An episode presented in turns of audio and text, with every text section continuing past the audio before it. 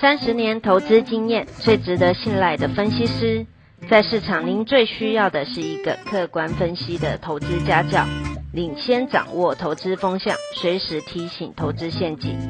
亲爱的粉丝朋友们，一定要记得要按订阅，并且开启小铃铛，才不会漏掉蔡总每一天对盘市精辟的解析哦。各位粉丝朋友，大家好，我是蔡章，现在是礼拜五盘后的分析。今天原本期待的技术反弹落空了，不仅如此，还大跌两百三十七点，破了一万七。那到底发生了什么事？其实大摩就是摩根士丹利调降了全球记忆体的平等，这个消息在昨天我们已经知道了。被台股被点名的就是三档：华邦、旺宏、南亚科。我相信，假如我们的粉丝有这三档的记忆体的话，这两天大概可以发现股价是跌得很重。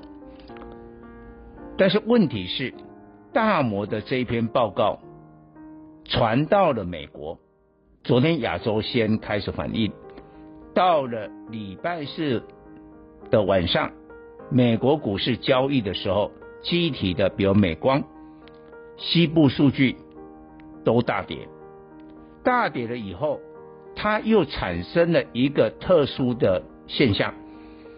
我们知道，在半导体的股票当中，今年呢，费半的成分股，像这个应用材料这些半导体设备的股票涨得很凶，所以它在股价的位阶是比较高的。所以现在基本面有疑虑的，比如说机体美光跌下来，结果投资人一有风吹草动，就把半导体位阶比较高的，比如说半导体的设备应用材料给卖下来。就是这个现象导致今天礼拜五的亚洲股市风声鹤唳，大家开始卖的已经不是记忆体了，是半导体其他比较位阶高没跌到的股票。今天我们看到中国的股市，中芯国际就晶圆代工，记忆体的兆易创新早已经最近都早已经跌很凶了，今天中芯国际跌掉了五趴。那台股呢？今天不是只有跌华邦、旺宏、南亚科哎，你可以看财报很好，三零六金豪科是跌停板呢。然后呢，位阶比较高，本来股价还在月线之上的联电今天也大跌呢，烨矿控股也下跌了呢。所以呢，台股才会跌两百三十七点。所以我我打个比方啊。有点像现在鬼月的抓交替啊，你记得吗？七月份跌什么？航运钢铁。当然，我们检讨一下航运钢铁基本面有那么糟糕吗？没有嘛，但是就跌下来。到今天，其实航运该涨，最后还是功亏一篑哦。长隆、阳明都还是跌下来，中钢也小跌哦。